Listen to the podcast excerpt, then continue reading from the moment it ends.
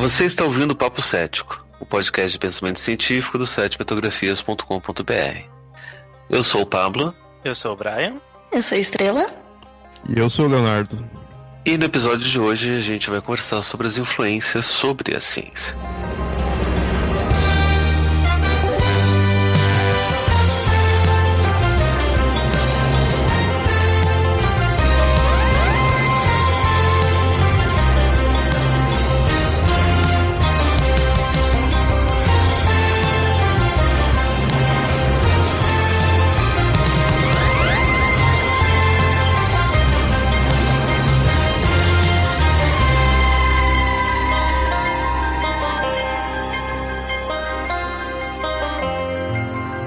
Durante a história da humanidade, tivemos grandes movimentos de conhecimento que influenciaram o desenvolvimento social.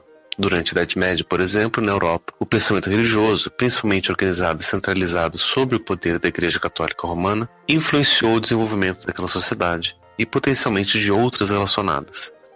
Atualmente, vemos esse mesmo grau de influência do pensamento científico. É claro que ainda vemos muita gente se comportando e defendendo atitudes anti- ou pseudocientíficas, campanhas de antivacinação ou até mesmo a ideia de que vacinação causa autismo são exemplos dessas posturas. Mesmo assim, os exemplos de como a ciência conseguiu se expandir e influenciar nossas vidas é muito maior. Hoje em dia, temos uma qualidade de vida muito maior do que há 100 anos, principalmente pelo avanço tecnológico que a ciência proporcionou.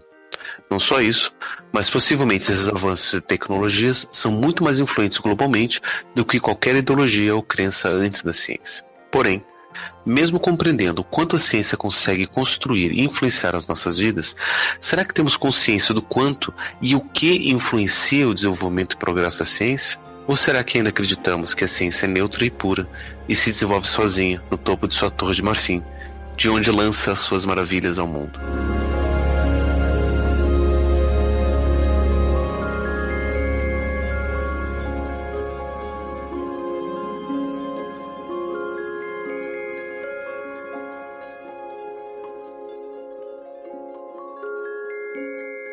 Vocês têm essa imagem de que o, a ciência é essa coisa distante do mundo e que faz as coisas sozinhas e de repente olha só nessa nova descoberta lançada? Hum, não, acho que eu nunca tive. Assim, eu, eu acho até interessante explicar aqui que isso aí seria algo anterior mesmo ao tema de hoje mesmo. Porque assim, é, já respondendo meio que essa ideia, assim, se ela é neutra, se está distante, sim, eu acho que não por ser um resultado do ser humano, né? Mas aí a gente desenvolve mais ao longo do episódio. Mas, antigamente, quando me vinham com essa dúvida, ah, você acha que a ciência é neutra? Eu pensava, sim, óbvio, porque, na verdade, o que a gente acho que já está falando aqui hoje, o que a gente estaria falando hoje, seria essa questão do desenvolvimento científico, a pesquisa, né, a, a relação humana nisso tudo. E não, assim, a ciência no sentido mais fenômeno, de certa forma, né? Mais natural, assim. Por exemplo, eventos é, da natureza, assim, que você estuda pela ciência, eles ocorrem de forma neutra. É até meio, meio ridículo, assim, você parar para pensar nisso, mas o, toda a química física que a gente tem no mundo, é, ela acontece e acontece. A gente então, estuda isso. Então você tá falando aí dos objetos da ciência, né? Isso, isso, né? Que muitas vezes se põe como. acaba se pondo meio tipo, ah, isso é ciência, né? Mas então, nisso acaba sendo neutro, porque o, o, o Sol ali fazendo todas as reações químicas dele, ele não tem ideologia nenhuma, eu acho, né? Mas. Olha. Os gregos já diriam que, né? É, então. Então, quando você vê essa, a, o objeto, de fato, ali é, é, neutro, né? E eu sempre pensava dessa forma quando vinham me perguntar. Aí, conforme eu fui vendo, a, fui crescendo assim, fui vendo as brigas que se tem, as discussões que se tem dentro da ciência, aí que eu fui percebendo, peraí, a ciência que tá pondo aqui é o estudo científico, é a. É o. a relação mesmo, né, ali. Não é o objeto, não é o fenômeno, né? Uhum. Então eu acho bom, eu acho interessante já né, mostrar isso, porque de repente, se eu pensei assim, algum ouvinte pode também pensar né, né, dessa forma. Então aqui é a questão da pesquisa, né? Então, então, então vamos dar nome aos bois? Vamos chamar isso de comunidade científica? Sim, sim. Acho que é, acaba sendo mais claro. É, a construção do conhecimento científico, ele não. Não dá pra falar que ele é neutro, que ele vai acontecer naturalmente, né? Tipo, a gente observa o que a gente vai querer ver, constrói o que a gente quer. Mas Ela o pior é que tem. Muito...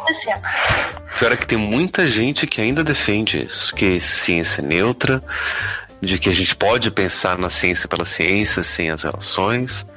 Por exemplo, que a gente pode falar sobre, por exemplo, a Marie Curie e as pesquisas dela sem levar em consideração o fato dela ser mulher no século XIX, né, sem levar em consideração é, as questões sociais que estavam acontecendo na época que ela estava pesquisando. A gente pode pensar só no rádio, independente de todo o resto. Tem muita gente que, que pensa isso e defende isso. É, tipo, ai, que pode não falar. Não importa quem é a pessoa que fez, não importa se foi essa empresa que fez. Tipo. Uhum. O importante é o fenômeno descoberto pela ciência. Esse sim que é neutro. Não importa o resto. É, então, aí você tá dando foco ao objeto, né? Só. Eu acho que numa análise geral você vai ter que analisar, você vai ter que olhar para quem tá fazendo, onde tá fazendo, que época tá fazendo. Mas aí eu posso complicar ainda mais? Será que tem como a gente pensar no objeto sem pensar em tudo isso? Deslocar o objeto da, de onde esse objeto tá, de quando esse objeto tá? Uh, não, eu acho que não. Eu acho que assim, você pode tornar isso um objetivo no sentido assim, como eu falei aqui, de fato, o objeto está fora, né? O objeto em si está neutro, mas a partir do momento que eu estou ali analisando ele, deixa de ser neutro porque eu estou ali. Eu acho que o que tira a neutralidade de qualquer coisa é uma ação humana, nem que seja simplesmente observar, né? Uhum. Já é uma ação. Então eu acho que o que tira a neutralidade é, é isso. Né? Mas eu acho que isso pode ser um pouco compensado com o passar dos anos e outras pessoas estudando aquele mesmo fenômeno sobre uhum. outra ótica. E, tipo, quando você vai incrementando o mesmo objeto, daí acho que, tipo, isso pode se perder um pouco, assim, tipo, as uhum. visões que determinada pessoas ou grupo científico ali estava fazendo, né? Daí, com, com, o tempo, pode ser, pode ser, corrigir coisas que achavam que era, por exemplo, ah, geocentrismo, né? Com o passar do tempo foi pensando, ah, não é bem assim. Uhum. Pô, aquela era uma visão diferente, agora uma visão assim, e vai passando o tempo e eh, isso vai se ajeitando, assim, mas eu acho que, tipo, tipo não dá para ignorar o que tá acontecendo, né? Toda a uhum. construção do conhecimento. Mas aí é basicamente o processo de correção do conhecimento, né? Uhum. Não, uma pessoa vai, traz um, um, uma descoberta, uma teoria, propõe alguma coisa, e aí ela, outra pessoa faz, daí outra pessoa no lugar faz, daí a gente começa a eliminar as variáveis que vão influenciando os resultados e começa a tentar se aproximar de algo que seja um pouco mais universal. Uhum. Mas não que seja algo neutro, deslocado. E aí, uhum. e, e, aí pelo menos para mim, é muito claro essa diferença. Né? Considerar que algo é universal, que serve para todo mundo. Né? Por exemplo, a gente falar que um determinado gene vai provocar determinado efeito em qualquer corpo humano. Né? Uhum. E, do que falar que o conhecimento do gene ele é neutro, ele é intocado, ele independe de influências. Né? Não, se fosse assim, né? Tipo, qualquer gene que você colocasse numa pessoa ia dar um resultado igual em todas. Uhum. Né? dependendo de onde ela tá, tipo, como ela foi criada, a sociedade que ela vive, outros genes que estão ali juntos, uhum. pode dar resultados. As influências, as influências ambientais, culturais. Uhum. É, até o que a pessoa vai se alimentar ou não, então uhum. é bem amplo. Não dá pra isolar as variáveis, né? A ideia é que a gente consiga, eventualmente, aos poucos, ir isolando as variáveis. Uhum. E para isso a gente precisa conhecer as variáveis, né? Para poder uhum. isolar elas. E, e, isso eu acho interessante, porque é, essas variáveis são todas as coisas que influenciam o método e o desenvolvimento da ciência. Hum. Até falando isso um pouco, tipo, na prática de laboratório, qualquer coisa que você vai fazer uma reação química ali pode ter influência da temperatura, da quantidade de massa que você vai pôr de cada composto, do se você vai agitar mais ou menos, então, tipo, todas essas variáveis a gente tem que separar e existe vários tipos de testes estatísticos que você faz para saber realmente o que está tendo mais influência ali e o que está tendo menos influência para poder acertar assim, e, por exemplo, chegar no seu objetivo de melhor rendimento da reação. E, e, e olha só que interessante, né? Dentro do, do, laboratório a gente sabe que tem todas essas influências.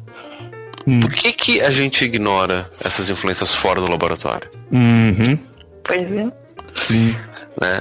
E você perde um, um estudo interessante que teria nisso, de você analisar por que, que tal coisa foi feita em tal época e em outra não, ou por que em tal local foi assim, sabe? Você meio que. Uma, seria um estudo social do desenvolvimento científico, né?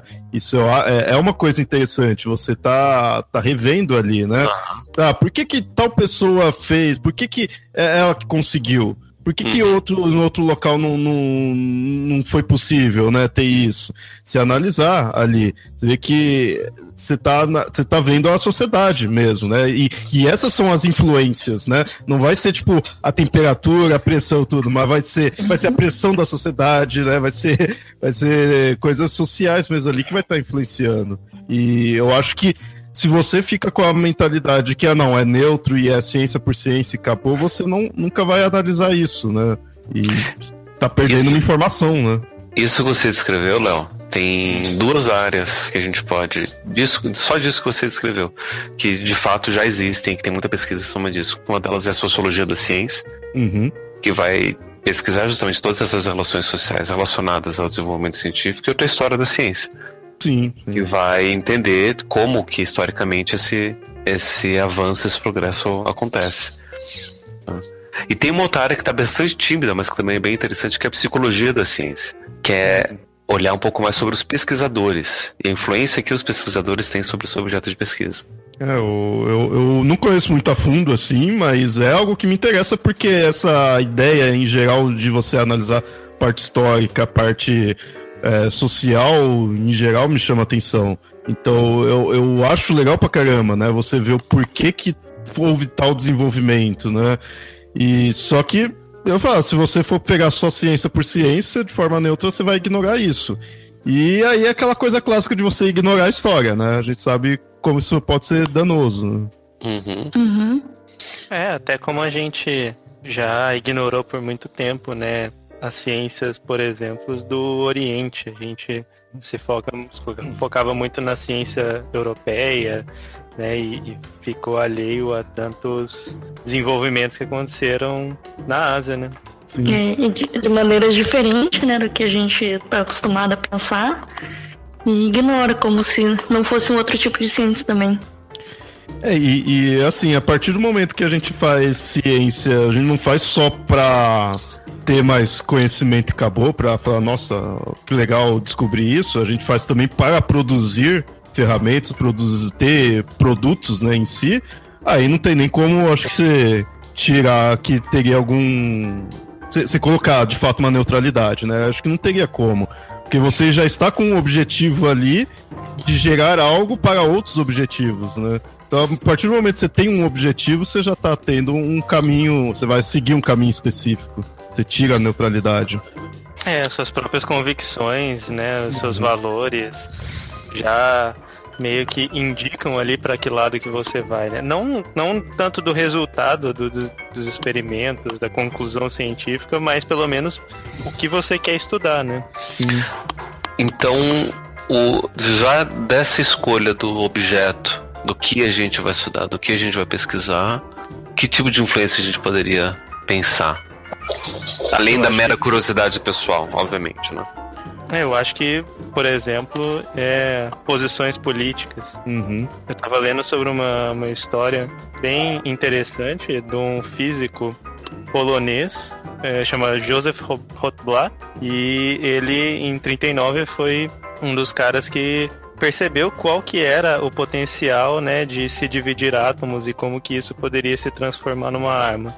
E ele, ao invés de ficar animado, ele ficou na real preocupado com os efeitos disso e acabou conseguindo fugir da Polônia antes da, da invasão nazista, foi para os Estados Unidos e começou a ajudar os Estados Unidos né, a, a, a desenvolver uma arma que tivesse um poderio parecido, para com medo de que os nazistas né, conseguissem pegar na bomba também. Então, assim, a pesquisa dele foi altamente motivada pela posição política, pelo medo dele ali, né, de, de os nazistas terem uma arma que fosse mortal e pudesse acabar com a humanidade ou alguma coisa do tipo. Tanto é que quando ele descobriu depois Quando ele chegou à conclusão de que os nazistas não iriam conseguir desenvolver a bomba, ele foi embora do projeto Manhattan. Ele foi o único cientista que desistiu. E depois, durante a vida, até continuou fazendo esforços para que é, o mundo se fosse fosse né, acontecesse a, a, não proliferação das armas nucleares. Uhum. Então, acho que é um ótimo exemplo, assim, é um exemplo meio extremo, né, de que a vida dele, ele realmente assumiu uma posição ali e falou assim, não, vou pesquisar isso exatamente para poder evitar que os caras façam a coisa primeiro. Uhum. Mas... Bem bacana. Isso, isso, isso me lembra uma história, inclusive, que passou... Tem o, esse cientista, né, que apareceu num dos episódios do Cosmos, na primeira temporada, que é o Claire Patterson, que ele foi um dos responsáveis em apontar é, o problema do envenenamento de chumbo que estava acontecendo, principalmente por conta do uso de chumbo como aditivo na gasolina. Né? Não sei como, mas aparentemente colocar chumbo na gasolina faz com que a gasolina queime melhor. Se você não souber explicar. não, não sei. É, hidrocarbonetos e presença de metais pesados, eu não faço a mínima ideia como funciona, mas teoricamente era isso que acontecia. Então, a boa parte da gasolina é, tinha esse aditivo de, de chumbo. E aí o chumbo era queimado, ia para a atmosfera e isso acabou trazendo uma série de poluições. Eu não sei se é verdade, mas no Cosmos mostra que o Claire Patterson ele tinha muito medo de contaminação. Uh, e ele achava que estava todo mundo contaminando né, e tudo estava acontecendo até que ele viu que de fato o chumbo que estava presente no ar estava contaminando e ele tentou uh, descobrir o que, que era, de onde que vinha e para isso ele foi até Antártica ou Ártico, não sei em qual dos polos, e, e foi pegar tubos de gelo para fazer medição de datação de chumbo, se sempre teve esse chumbo assim, desde quando que teve, enfim, todas essas datações que, que se faz com tubos de gelo. E aí ele conseguiu mostrar, só que mesmo assim, você tinha um lobby muito grande da indústria do, do petróleo para dizer que não, imagina que isso não faz mal, que isso é tranquilo, né, que chumbo não contamina. Né? E, de fato, cientistas produzindo conhecimento e evidências e pesquisas para mostrar justamente isso. Por, por um momento, parecia que você estava falando do aquecimento global. Mas o engraçado, porque a história... Ou o tabagismo, né? engraçado que historicamente a gente tem é, vários desses movimentos acontecendo, né? Onde a gente uhum. tem uma grande indústria que depende de determinado desenvolvimento, de determinado progresso, que vai desgastar muito do seu investimento mais em publicidade do que em pesquisa. Uhum. E quando você tem algumas pesquisas que mostram que, olha, não é bem assim, a, a, essa, essa indústria ela tem todo o instrumentário para falar, olha é, é seguro, é tranquilo, né? Tem aquele filme maravilhoso que é Obrigado por Fumar. Uhum. Conta justamente essa história. Não sei se vocês viram esse filme. Sim, sim. Uhum. Eu adoro esse filme, principalmente porque é um filme inteiro que fala sobre tabagismo e ninguém fuma. Ninguém acende um cigarro. As pessoas que parecem fumando são sempre de, de, de, filmes antigos ou de, ou de fotos. Mas nenhum dos protagonistas, por mais que você tenha lá o personagem principal que é um fumante veterado, ele não acende um cigarro o filme todo. Eu acho muito legal essa montagem. E é, é, é justamente para contar essa história. Uhum. É, da, das influências e do lobby, das indústrias e do, e do mercado. Né? E de como você tem uma série de pesquisadores que acabam apoiando isso. Né? Então você já teve da indústria do petróleo, já teve do tabaco, já agora a questão do aquecimento global, mas hoje em dia você tem também o, eu estava vendo até a questão do, do, leite nos Estados Unidos, que era uma coisa interessante. É, a indústria da, da, da alimentação. Né? Só, só para pegar um, um, exemplo do leite, se eu não me engano, começou porque tinha um grupo que dizia que é, leite era muito gorduroso e a gordura estava fazendo mal e todas essas coisas. Então eles sugeriram passar a vender leite desnatado. Hum. E aí você tem, né, o semi-desnatado, desnatado, lá você tem leite com 2%, 100, né, zero, enfim, você tem um monte de tipo de, de, de variações de quantidade de gordura no leite. Só que daí as indústrias pensaram, tá, e o que, que eu vou fazer com toda essa gordura? vou fazer queijo. e aí eles começaram a vender o leite desnatado à vontade para as pessoas e queijos. Queijos gordurosos, como por exemplo o cheddar e o, enfim, e o cheddar. Tem cheddar amarelo, cheddar branco, cheddar com muita gordura, pouca gordura, mas é basicamente, né, queijo. Daí as pessoas então começavam a consumir menos gordura no leite, mas compensava comendo toda essa gordura não consumida no queijo. Né? Ou seja, não muda nada. Nisso daí eu seria neutro. Porque pra mim, ó, pode ser desnatado, semi-desnatado, normal, pode estar tá com queijo, sem queijo, tudo que pra mim tá tudo de boa. Eu gosto de qualquer tipo de leite, então, olha, nesse ponto eu encontrei o que eu vou ser neutro. pra mim já é complicado porque eu tenho intolerância à lactose. Hum, então pra mim tem que ser tudo. Pode ter leite, mas contanto seja sem lactose. E aí não tem problema. E, mas é, é, interessante, só um exemplo de como a gente tem toda essa, essa manobra e as propagandas, uhum. e você tem, inclusive, é, cientistas, médicos, nutricionistas que eram contratados para dizer, não, leite desnatado é melhor. Mas em compensação, toma aqui, queijo. então não adianta nada. É igual esse negócio de todo mundo, tipo, odeia agrotóxicos, então agora é na moda se comprar produtos orgânicos, né? Uhum. Daí, na empresa que eu trabalhava, a gente estudava agrotóxico em alimentos, né? Em, tipo, é, seria direto, que saiu direto do, do plantio, né? antes de chegar nos mercados. Então, daí o que eles fizeram era de ir em lugares que falava que era orgânico, tipo, oficialmente, assim, e aí recolher vários produtos para ver se realmente não tinha algum agrotóxico, porque, tipo, a gente estudava mais de 300 agrotóxicos. Então, existem muitos, muitos. E algum, às vezes o cara vai pôr um fertilizante que na verdade tem um agrotóxico, agrotóxico ali que ele não sabe. Alguém está vendendo algum um produto para ele usar na plantação que também tem agrotóxico. agrotóxico.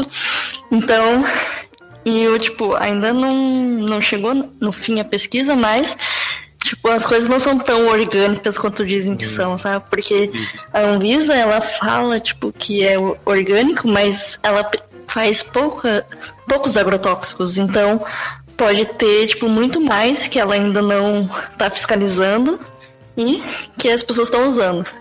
E então, daí eu fico tipo... pensando, assim, o cara da fazenda de cima, ele faz com agrotóxico de boas, não tem problema nenhum. E o cara da fazenda de baixo tem produtos orgânicos.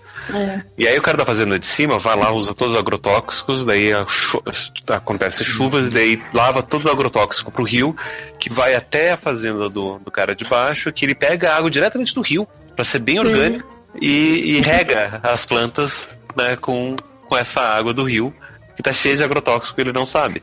Já era. É só de o cara quando passa com o aviãozinho lá com vapor de agrotóxico, vai tudo andando pelo ar, vai nos outros também, ou o cara reaproveita galão toda hora, tem contaminação, uhum. tipo, ainda falta bastante fiscalização nisso, mas tem, tipo, muita gente que vende coisas orgânicas que, tipo, na verdade não é. E às vezes nem é culpa do cara, que é ele que não sabe. Uhum. Mas olha só que interessante. Por que, que hoje em dia a gente está preocupado com questão de orgânico e de agrotóxico? Será que é só por uma questão científica mesmo? Só porque a ciência chegou e falou, olha, agrotóxico é melhor, não é melhor? Ou será que existem outras influências? Então, pelo que eu imagino, era porque agrotóxico aumentou muito a produção, né? Tipo, muita coisa não morria, porque você estava melhorando ali, matando as pragas, ou, ou tipo, qualquer coisa que estava influenciando, então o, produtor tinha muito mais produto para vender, né? A maioria acabava não, não morrendo. Só que, tipo, o cara descobre uma coisa. Isso é uma coisa boa, é. né? Então isso deveria ser elogiado. Mas por que, que a gente está reclamando de agrotóxico? É, então, o problema do agrotóxico muito é porque ele vai ficar no seu organismo para sempre. E, tipo, Óbvio que as pessoas também nem sabiam disso na época. Só que uhum. deve passando os anos e mais estudos vão sendo feitos por aí, você percebe que, tipo, bebês já estão cheios de agrotóxicos no corpo e tal, e nunca é processado, nunca é eliminado. Alguns tipos, né? Pelo menos. Ou, tipo. Então você vai descobrindo. Daí eles inventam outro agrotóxico que não faça isso. Uhum. Que meio, antes usavam bastante glifosato, organoclorados, agora existem uns outros que não fazem tanto mal assim, né? Só que, tipo, fazem mal só se você comer em grandes quantidades, mas você passar a vida inteira comendo. Uhum. E ainda não tem estudos de pessoas comendo um agrotóxico inventado, tipo, há dois anos atrás. Uhum. Uhum. Mas assim, você tem uma outra pessoa que morre por conta de, de agrotóxico, eu acho que nunca foi problema. Porque as pessoas, as pessoas sempre morreram por conta disso. Uhum. E dificilmente era relacionado à questão de agrotóxico e não se fazia tanto alarde por conta disso. E aí o que mais, o que eu acho mais engraçado é que quando a gente fala de, dos problemas do agrotóxico, eventualmente contaminação e tudo mais, ou melhor ainda, o que eu acho mais divertido, a questão dos transgênicos. Né? Transgênico uhum. é mais divertido porque você não tem evidência nenhuma de nada que faça mal. É só um medo completamente irracional do tipo, nossa, é transgênico, então tem uma mutação ali, e meu Deus, eu vou engolir essa mutação e vai crescer um terceiro olho na minha testa. né? Porque eu tô comendo a mutação do, do, do milho transgênico. E não, não vai fazer isso. É, porque já tem 30 anos pessoas comendo milho transgênico e ainda. Não só isso, mas 80% da comida que a gente come há milênios é transgênica. Uhum. Né, a revolução agrária vai começar é. você fazendo seleção artificial de, de, plantas e você fazendo cruzamentos entre espécies para você ter a variedade de comida que a gente tem. né? Então, uhum. 80% pelo menos da comida que a gente come já é transgênica há milênios e nunca cresceu um terceiro olho na testa de ninguém. né? Então, assim, cientificamente não tem evidência nenhuma de que transgênicos fazem mal. Agora, por que, que a gente reclama dos, dos transgênicos? Então, em, em, geral, essas coisas eu acho que a gente reclama, como população em geral, porque falam pra gente reclamar. Ponto. Sabe? Aquela ideia assim, a, a, população em geral não, não, não vai saber direito o que de fato, se causa mal de fato ou não, uhum. que causa mal, mas você está recebendo sempre essa informação que, que vai mal, que tem que ir contra, que tem. Então, no geral, as pessoas vão por causa disso. Se não falasse, não, seria, não iria, ou se falasse para ir contra outro tipo de alimento, iria contra esse outro, né? Então eu acho que é, a população está indo só porque, tipo, mandaram, né? É, tipo, que tá a questão do, do costume ali, né? Mas, é, mas coisa de massa, quem, quem é né? que ganha com isso? Aí que tem que analisar. Toda a indústria então, que se forma em volta disso, né? Uhum. Ótimo, tem uma indústria que se forma em torno do alimento orgânico, não transgênico, não processado. Ou será que não é o oposto? Que essa é uma coisa que eu sempre, sempre achei estranho, né? Quando a gente vê discussões sobre transgênicos, a gente sempre vai nas evidências científicas. Transgênico faz mal? A resposta é não transgênico não faz mal. Para o organismo daquele que come, se a gente pega aquele caso isolado, vamos comer uma fatia aqui de abóbora transgênica, vamos ver se isso vai fazer mal. Não vai fazer mal nenhum, muito pelo contrário. Vai ter uma maior produção, vai, vai fazer bem né? De várias formas. Eu posso é. colocar, inclusive, um gene ali na, na, na, abóbora que vai fazer com que diabéticos produzam insulina. É mágico isso. E, e é, exato. Tipo, nenhum cara de diabetes aconteceu nada com isso porque estão pegando insulina que é feita pelo porco né? Então, é, pois é, insulina humana feita no porco. É, uhum. um porco transgênico aquilo, é insulina transgênica, enfim. É, e é uma coisa é, que a gente está vivendo e está fazendo tudo de boa. Só que é interessante a gente ver a questão econômica industrial e a indústria né, que está por trás disso. Porque você tem no mundo pouquíssimas indústrias que fazem alimentos transgênicos. E não é só simplesmente que ele faz o alimento transgênico e vende para os fazendeiros. Eles criam toda uma questão de royalties e toda um, uma manipulação econômica em cima disso. E aí o que acontece? Eu sou um fazendeiro pequeno, faço lá minha comida, vendo lá pro. Eu tenho, eu tenho meu mercado, eu tenho minha vida tranquila com a minha fazenda tranquila. Não compro desses, desses produtos transgênicos. Né? Considerando que boa parte dos transgênicos que são desenvolvidos são transgênicos resistentes a pestes e resistência também a, a, a agrotóxicos, então para que você consiga produzir muito mais comida. Né? Então eu faço ali a produção tranquila, tenho as minhas percas por conta de, de, de pestes, não é tranquilo, mas eu, eu consegui desenvolver um sistema economicamente sustentável para mim e para minha família. Só que daí o meu vizinho planta também a mesma é, soja, por exemplo, planta soja, meu vizinho também planta soja, mas só que ele usa soja transgênica. Ele tem uma fazenda maior e ele vai né, ter que quer produzir muito mais, e para ele é vantajoso fazer com, com soja transgênica. O que tem acontecido nos Estados Unidos, principalmente onde essa briga é muito mais forte, é que esse, é, esse fazendeiro menor ele acaba recebendo uma polinização cruzada, então muita da soja dele acaba recebendo, é sendo é, inseminada pela soja do vizinho, com o gene é, transgênico, E aí a indústria que é dona da, do gene cobra desse fazendeiro por estar tá usando uhum. uma, o, o, código genético. E aí o fazendeiro, mas peraí, como assim? Eu não comprei nada, não tem nenhum sendo contrato, sei lá, mas você está usando o meu gene, então você tem que pagar para mim. Mas se eu pagar para você, eu vou, vou entrar em falência, porque eu, eu produzo o suficiente para manter, não produzo o suficiente para pagar essas coisas. E o que é pior, essas indústrias criaram um esquema onde, assim, geralmente o fazendeiro, quando ele vai plantar soja, por exemplo, ele vai e planta soja, separa um pouco das sementes para usar para plantar de novo e vende o resto. Agora, se ele, usa, se ele planta soja transgênica, ele é proibido de guardar essas sementes. Porque essas sementes têm o gene específico do, da, do laboratório e, e, o laboratório proíbe você armazenar. Então, se você quer plantar de novo, você tem que comprar, você tem que comprar sementes novas, sempre. É claro que economicamente, o fato de eu estar vendendo o tempo todo e estar vendendo mais, me dá um pouco mais de margem para economicamente eu possa comprar. Então, economicamente não vai ser muito problema para os grandes produtores. Mas para quem é pequeno, para quem tem uma, uma plantação de subsistência, para quem, quem tem essa plantação dita orgânica, né, que não vai fazer em grande quantidade, mas vai ajudar pequenas comunidades e coisa assim, esses são os maiores prejudicados. E aí eles começaram toda essa campanha de que não é, prefira alimentos orgânicos, né, porque você vai estar ajudando essa, essas comunidades e não use alimento transgênico. Só que as pessoas simplesmente falando, olha, cuide da gente, que a gente né, também é gente, a gente também merece trabalhar merece sobreviver, as pessoas não ligam. Agora chega a falar transgênico, você não sabe o que vai acontecer, se você comer transgênico vai nascer um terceiro olho na sua testa, as pessoas, opa, peraí, então, né? Pelo medo do terceiro olho na minha testa, na foda-se, o fazendeiro, não tô nem aí com ele, mas pelo como ele joga comigo, daí eu me preocupo, daí eu posso comprar orgânico.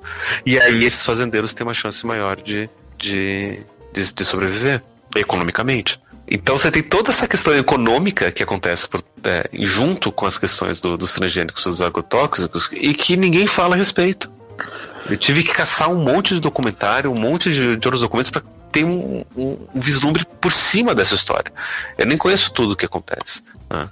E aqui no Brasil é um pouco diferente, que você tem a, a Embrapa, que é estatal, e que ela cuida de boa parte dessas, dessas questões. Então você tem poucas indústrias e laboratórios particulares que são donas de dessas coisas. Aqui, então, por ser do, do, do, do, do Estado, muitas dessas, dessas, dessas sementes você tem uma patente aberta para o uso, né? Então não é tão restrito quanto nos Estados Unidos. Mas nos Estados Unidos é muito complicado. Tem muito fazendeiro que vive disso que está né, passando fome porque não tem como plantar, porque as, esses laboratórios não, não deixam. Então, são questões econômicas que estão por trás, influenciando. Uhum. A culpa é tudo do dinheiro. Então... Nesse caso, sim. Nesse caso, sim. Mas, enfim, são, são influências econômicas que, que, que acontecem, né? E aí eu fico pensando, por exemplo, uma coisa que eu sempre questionei, né? O, o Leonardo que grava comigo muito mais tempo sabe disso, vocês também já devem saber que eu já devo ter falado alguma coisa.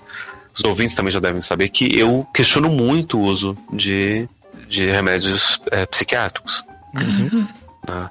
Não que eu seja terminantemente contra, mas a forma como ele está feito, eu prefiro ser contra do que ser a favor, porque a gente né, não tem estudos é, claros. O máximo que a gente tem é qual que é o melhor remédio. Mas a gente nunca para para pensar se existe alternativa ao remédio. Eu não conheço nenhuma pesquisa séria que tente encontrar uma alternativa ao remédio psiquiátrico. E isso deve ser uma pesquisa científica, até mesmo para saber se o remédio psiquiátrico é a melhor alternativa. Sabe, vamos comparar o uso de remédio à, à psicoterapia sem remédio, por exemplo. Vamos ver se existe algum outro tipo de tratamento diferenciado, né? E vamos fazer uma pesquisa comparando a eficácia dos dois? Eu não vejo essas pesquisas sendo feitas. E o mais engraçado é que eu dificilmente conheço uma pessoa que tem um diagnóstico psiquiátrico não, que não esteja fazendo uso de remédio. Nem para que você possa fazer um, um, uma pesquisa populacional do tipo, de, das pessoas que têm o diagnóstico não tomam remédio, se elas conseguem melhorar, se não conseguem, o que, que elas fazem, se deixam de fazer. Porque a grande maioria das pessoas que têm o diagnóstico estão tomando remédio. Então, como é que você consegue fazer uma pesquisa científica, uhum. De fato, sobre a eficácia do uso do remédio, você não tem como comparar com uma pessoa que não faz uso do remédio? E se você chega e sugere, olha, vamos pesquisar, não usa remédio? Não, mas remédio é importante, remédio é necessário, remédio é essencial. Como assim você vai tirar o remédio, as chances de salvação de vida normal da, da, das pessoas? falei, cara, mas eu não sei qual é a alternativa. Uhum. É, isso é uma coisa que também sempre fiquei meio incomodado, assim, de não ver essas alternativas. E, assim, não, não é nem falando mal do remédio, é de. Pô, é, não, é, não são estudos científicos, eu acho que a gente sempre uhum. tem que estar tá vendo as outras alternativas, mesmo até para ver se, de repente, ah, de fato, não tem como. A gente vai mesmo depender aí do, do remédio. Essas outras não funcionam. Mas então você tem que pesquisar, caramba, sabe? A gente tem que ter um uhum. estudo. Né? Uhum. Eu ia comentar que essas coisas, talvez esse do remédio ainda não tenha sido resolvido, mas as outras, tipo, vão se resolvendo com o tempo, assim. Uhum. Tipo, eles falam que é desse jeito e umas pessoas começam a desconfiar, daí vão pesquisando, ainda não tem voz, porque normalmente é uma indústria muito, muito uhum. grande. Só que daí vai passando o tempo e, tipo, pessoas vão falando assim, ah, não é porque olha só esses estudos, até que explode o negócio e essas indústrias vão dar um jeito de fazer outra coisa. Uhum. e, e, e, essa, e, isso que eu acho interessante, porque boa parte das pesquisas que são financiadas são financiadas por essas indústrias. Né? A minha orientadora na, na graduação, ela fez o doutorado dela em medicina. Ela é psicóloga, mas fez o doutorado na medicina para pesquisar os efeitos clínicos de pacientes que estavam tomando Viagra. Né? Hum. Uhum. E, e aí, vendo a questão da, da impotência, de, da disfunção erétil, daí ela conseguiu é, mostrar, dentro da, da, pesquisa dela, bem interessante, que mesmo você é, tratando a disfunção erétil, você ainda tem uma condição psicológica que é a impotência. Uhum. Né? Que mesmo, por exemplo, a pessoa tem lá, devolve-se a função erétil, ela tem ereção, só que dela fica deprimida depois. E dela não consegue trabalhar, não consegue fazer outra coisa, porque a, a questão psicológica da impotência permanece. Hum. Né? E, e, enfim, ela, ela fez toda essa pesquisa mostrando isso, só que financiado pela, pela Pfizer, que fabrica o Viagra. Uhum. Né? E se eu fosse pesquisar, fazer uma pesquisa do tamanho da pesquisa que ela fez, foi uma pesquisa grande, de, de anos, né? São três, quatro anos de, de, de pesquisa.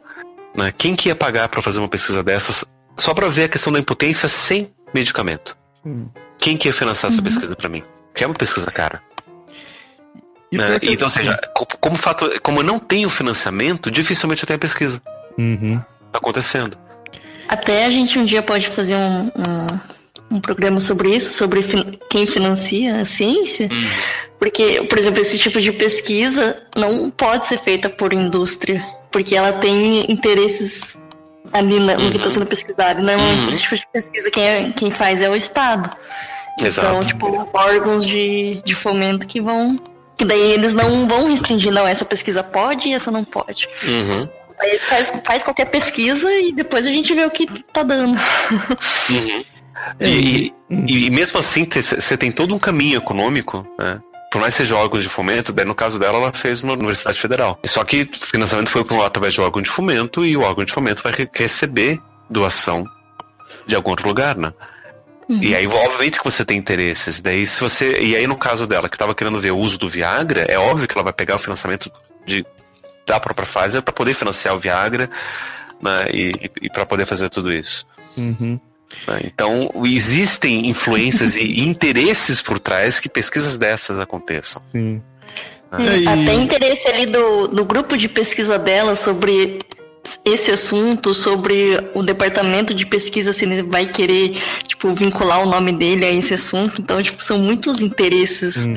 não só os econômicos mas também ali da no, sociais e da política interna ali da universidade por exemplo é, e eu acho que assim, e fazendo essas pesquisas assim que iria contrário às da maioria ali, o que está sendo feito, essas, que vai, vai mudando, né, o, o, conceito que se tem, se, se faz mal ou não, se precisa do remédio ou não, tudo. A, fazendo essa pluralidade de, de pesquisas que eu acho que é o mais perto de você atingir a neutralidade, ou assim, é, é pelo menos buscando essa neutralidade, que é, assim, entre muitas aspas, seria a neutralidade pela pluralidade. Porque aí você não vai ficar só um tipo de pesquisa só com um objetivo, alguma coisa só. Você dá hum, possibilidade de vir pesquisas contrariarem, que é uma coisa muito natural da ciência, ou pelo menos deveria ser, né?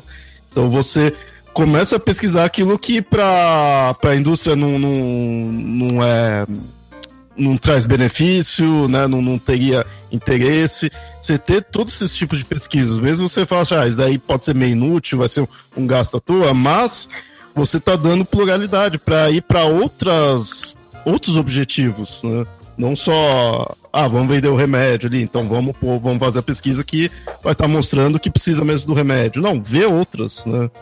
Só que aí, Léo, eu, eu vou questionar isso daí de você, porque mesmo essa pretensa neutralidade pela pluralidade não vai ser neutra. Não, eu, eu, admito que não por isso que eu vou, é, entre aspas, assim, de fato não é neutra, mas é. você mostrar várias, eu acho melhor do que ficar uma. Sim, com certeza. Um só. Né? E, e, e, eu digo isso pelo seguinte: existe um tipo de pesquisa que depende das pesquisas em cima de várias pesquisas. Uhum. Que é o que chama de pesquisa de meta-análise, meta né? Onde a gente pega dados de várias pesquisas individuais e analisa os resultados de todas essas pesquisas combinadas. E aí a gente chega a resultados até melhores, porque a gente pode ver, por exemplo, que tem várias pesquisas que são enviesadas, mas quando a gente junta todas essas pesquisas numa pesquisa maior, né, é, compara as variáveis, compara o universo, expande tudo isso, a gente começa a ver que esses resultados positivos dentro de um, de um universo maior acaba tendo resultado diferente. Hum. Por exemplo, né, eu acho que o, o, exemplo que mais claro que me vem à mente, o exemplo da pós-pesquisa. Hum. Pós-pesquisa 2009, foi 2009, eu acho que foi a última. Não, teve uma mais recente. A última eh, pós-pesquisa que teve, ela trouxe um dado bem interessante, foi o seguinte: é, 80%, é, 70% dos ouvintes de podcast do Brasil assinam, ouvem podcast assinando via feed. Só que se você vai pegar os, a quantidade de downloads feitas dos podcasts, a maioria é por download direto, não por feed. Uhum. Você pega, por exemplo, os maiores podcasts do, do, do Brasil, pegar só que o exemplo do, do Jovem Nerd, por exemplo, que é o, na época, pelo menos, era o maior podcast do Brasil, é, com mais downloads, 60 ou 70%, acho que chegava a quase 70% dos downloads eram feitos direto do site, não via feed. Mas como é que pode, então, se todos os podcasts têm esse dado de que a grande maioria dos downloads são feitos diretamente e não via feed, como é que pode a grande maioria dos ouvintes do Brasil ser via feed e não via download direto. Porque na nossa cabeça, a gente vai pegar os dados individuais de todos os podcasts, chega lá no Jovem Nerd, ó, a maioria do meu ouve a download direto. Rapadura Cast também, a maioria do meu é download direto. Visita o site e faz download. E daí a gente já tá aqui, metografias também. De todos os podcasts é download direto. No nosso caso não é, mas vamos supor que seja. Hum. Uh, e aí a gente começa a ver. A, a grande maioria dos podcasts são ouvidos por download direto, a conclusão que a gente chega é que o brasileiro não assina feed, certo? Uhum. A, a, pesquisa de meta-análise vai fazer essa comparação de todo esse universo e vai mostrar que não. Porque você tem, no, no caso do, dos ouvintes de podcast, você tem é, pessoas que o, esses dados eles são cruzados. Então, muitas vezes, um ouvinte de feed de um podcast, ouvinte de feed de 10 podcasts.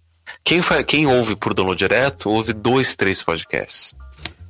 Uhum. Então você tem muito mais volume de download via feed, porque uma pessoa vai dar 10 amostragens do que via, via download direto.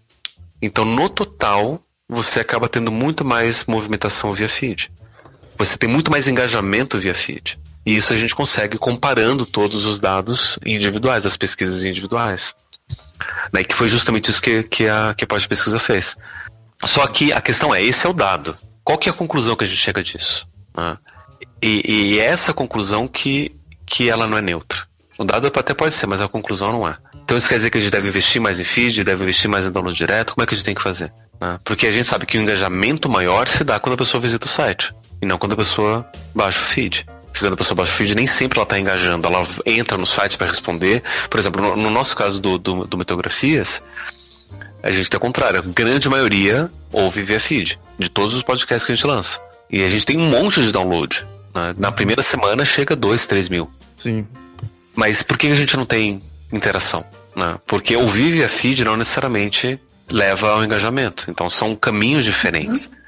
É, o cara não vai entrar no site, ler os comentários, uhum. escrever eu, um comentário. Eu, eu mesmo não faço isso. Sim, sim. Eu nem né? como eu... disso, porque eu também não faço. Né? Eu ouço, eu ouço, sério, eu tenho uns, uns 30, 40 podcasts diferentes assinados, eu ouço to, todos eles, muitos deles eu nunca nem entrei no site. Uhum. Eu achei o feed direto no, no agregador, assinei e pronto.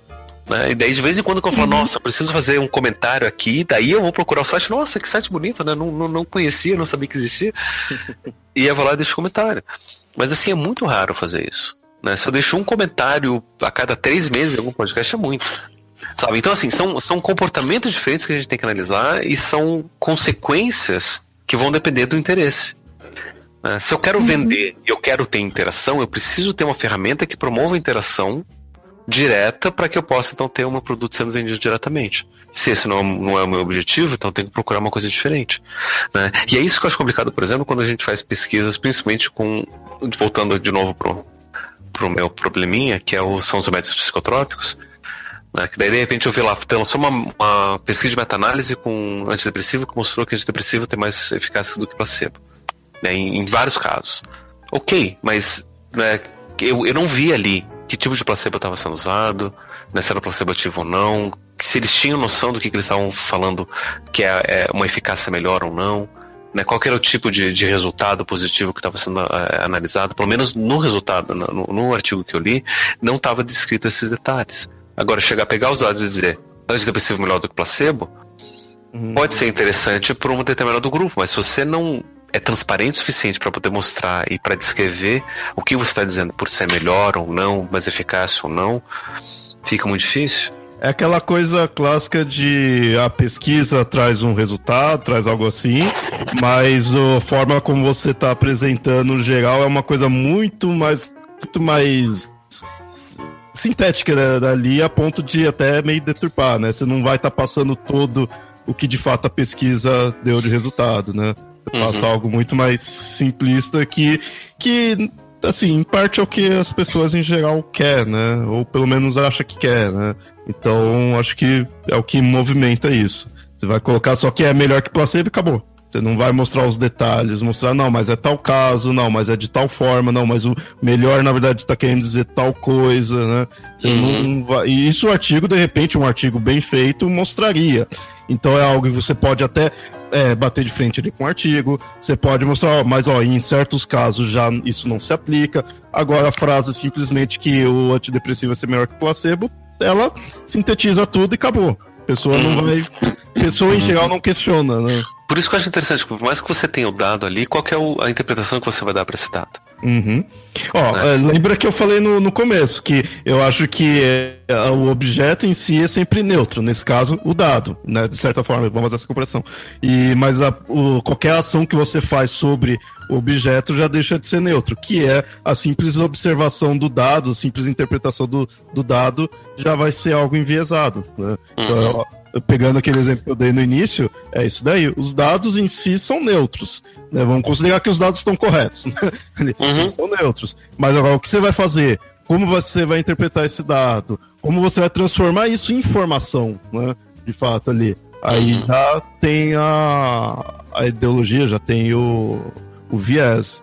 Que eu também não acho, como da mesma forma que eu não eu acho que é impossível não ter, eu não vou dizer que é necessariamente errado. O que eu acho errado, o que eu acho nocivo é você negar isso daí. Você é porque não, que tem como sim fazer de forma neutra e acabou, e você negar todos os exemplos que a gente tem, né? Eu acho que você tem que pôr na cabeça, não, não, isso é envezado então, vamos, de repente, então, ver outro viés, né? Vamos comparar também com outro. Eu acho que você tem que ter isso na cabeça. Uhum. Eu, eu acho interessante que a, a medicina ela vai oferecer um campo de pesquisa bem grande para esse tipo de pesquisa acontecer. Eu sempre li um monte de exemplos de como que em outras culturas os tratamentos acabavam tendo efeitos diferentes. Né? Não por conta da eficácia ou não do remédio, mas pela forma cultural que esse remédio estava sendo usado, ou seja, pela influência que a cultura estava tendo em cima desse remédio. Agora eu não vou conseguir lembrar de uma, mas eu, eu, só para só ilustrar a questão de, de diferenças culturais, é, um exemplo que não é necessariamente médico, mas é, é de, de, publicidade, que foi uma coisa que foi um caso que foi passado quando eu estava fazendo o mestrado. Eu acho que a Nestlé resolveu expandir os produtos vendidos na África. E eles começaram a vender papinha de, de bebê em, em um determinado país lá da África, não, não me lembro qual que foi. E eles viram que não estava vendendo a papinha. Né? E eles queriam descobrir o que estava acontecendo. Eles desenvolveram toda uma pesquisa de mercado para saber por que, que as pessoas não compravam. Será que é uma questão do gosto? Será que é uma questão do, do, né, do, do preço? O que, que era? Né? Do posicionamento no, no, no, mercado, que a gente sabe que até isso influencia. Né? Dependendo de onde que o produto está na prateleira, vai ser mais vendido ou não. Fizeram toda uma pesquisa em cima disso para ver o que, que era. Daí descobriram que era a embalagem. Por quê? Hum. Porque a embalagem do papinho de bebê tinha uma, uma foto bonitinha de um bebê ali. Né? E provavelmente era um bebê loiro, de olho azul, ou mesmo que não fosse. Né? Vamos colocar um bebê negro ali, porque está sendo vendido na África, vamos adaptar para o público, né? Ser um pouco mais, mais sensível com relação a isso. Só que o que acontece? Boa parte dos clientes eram analfabetos. E eles identificavam o conteúdo da, do, da embalagem pelo desenho do rótulo. Igual nós aqui na Alemanha também. Né? se não então, tiver se... o desenho, a gente não compra, nunca vai não, comprar. Não sabe o que, que é. Exato. Né? Então imagina um monte de pais procurando comida de bebê e ver bebês estampados na embalagem. O que, que eles pensam que tem dentro daquela embalagem? Bebês. e era isso que eles descobriram. Bebês triturados. Né? Que estavam sendo vendido bebê ali, né? Papinha literalmente de bebê. Nugget de bebê. Né? E aí eles mudaram para colocar os ingredientes desenhados. E aí eles hum. começaram a vender mais. Ou seja, é um exemplo de como a cultura influencia na relação com o, o, o produto. Né? E eu sei que em medicina também tem, tem influências assim, né? Você vai querer dar um remédio, vamos ver a eficácia de, de determinado remédio, mas aí a forma como é vendido, a forma como é aplicado, a forma como é usado, junto com o que, quando, como, rotinas, tradições, isso acaba influenciando o resultado das pesquisas e mostrar, ah, não, porque na África você não tem uma, um resultado tão bom. Né, se a média só funciona na, na, na, Europa, mas por quê? Porque não está sendo, sendo levado em consideração a forma do uso, a venda, é, a distribuição, eu sei que, por exemplo, tinha é, questão, por exemplo, ah, vamos tratar é, tuberculose, mas para o tratamento da tuberculose você tem que é, usar um remédio X durante tanto tempo. E é um remédio pesado e uma dose alta. E eu sei que tem, tinha gente que recebia esse remédio dividia o remédio com os parentes que também tinham é, é, tuberculose. Porque daí se faz efeito para ele ele melhora, vamos é, dividir com os meus parentes, porque daí todo mundo melhora junto. Só que daí todo mundo recebe uma dose menor que não, faz, não tem o efeito é, desejado. Daí mostra nosso remédio não faz efeito, mas claro que não, porque não foi explicado, não foi ensinado, não foi acompanhado. Então também tem todas essas essas influências ali. Uhum. É, quase que educacionais até, no, no, na forma como isso é usado. E aí a gente chega a conclusões de que não, porque na África não funciona. É, é, é muito. Nossa, é, é, simplista de um nível a ser burrice, sabe? Ser resumir a isso, né? Tipo, porra, você não pagou nem para analisar o que tá causando. Né? Tipo, beleza, tá tendo esse problema? Vamos aceitar e ver o que, que é, né? Não. Ah, sei lá, muita burrice. É, mas assim, todas essas pesquisas que eu estou descrevendo são pesquisas clássicas, anos 70, uhum. 80, né? De lá para cá muita coisa tem mudado. O protocolo de, de pesquisa também mudou. Né? Foi se adaptando a essas descobertas de, de, metodologia científica que a gente foi tendo. E justamente para poder identificar uma coisa que devia ser óbvia. Uhum. Existem muito mais influências do que simplesmente a mera produção do conhecimento. Sim. E esses, esses, esses casos que você, você mostrou é interessante que vai ter influência dos dois lados. Tem influência de quem vai estar tá pesquisando, vai estar tá produzindo e a influência do público. Né? É, é, é, é muita variável, é, é, é, tudo influenciando tudo.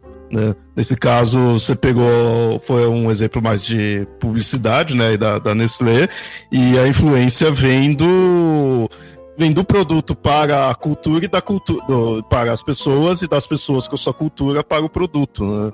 É de mão uhum. dupla. Uhum. E, que, e que outras influências a gente consegue pensar?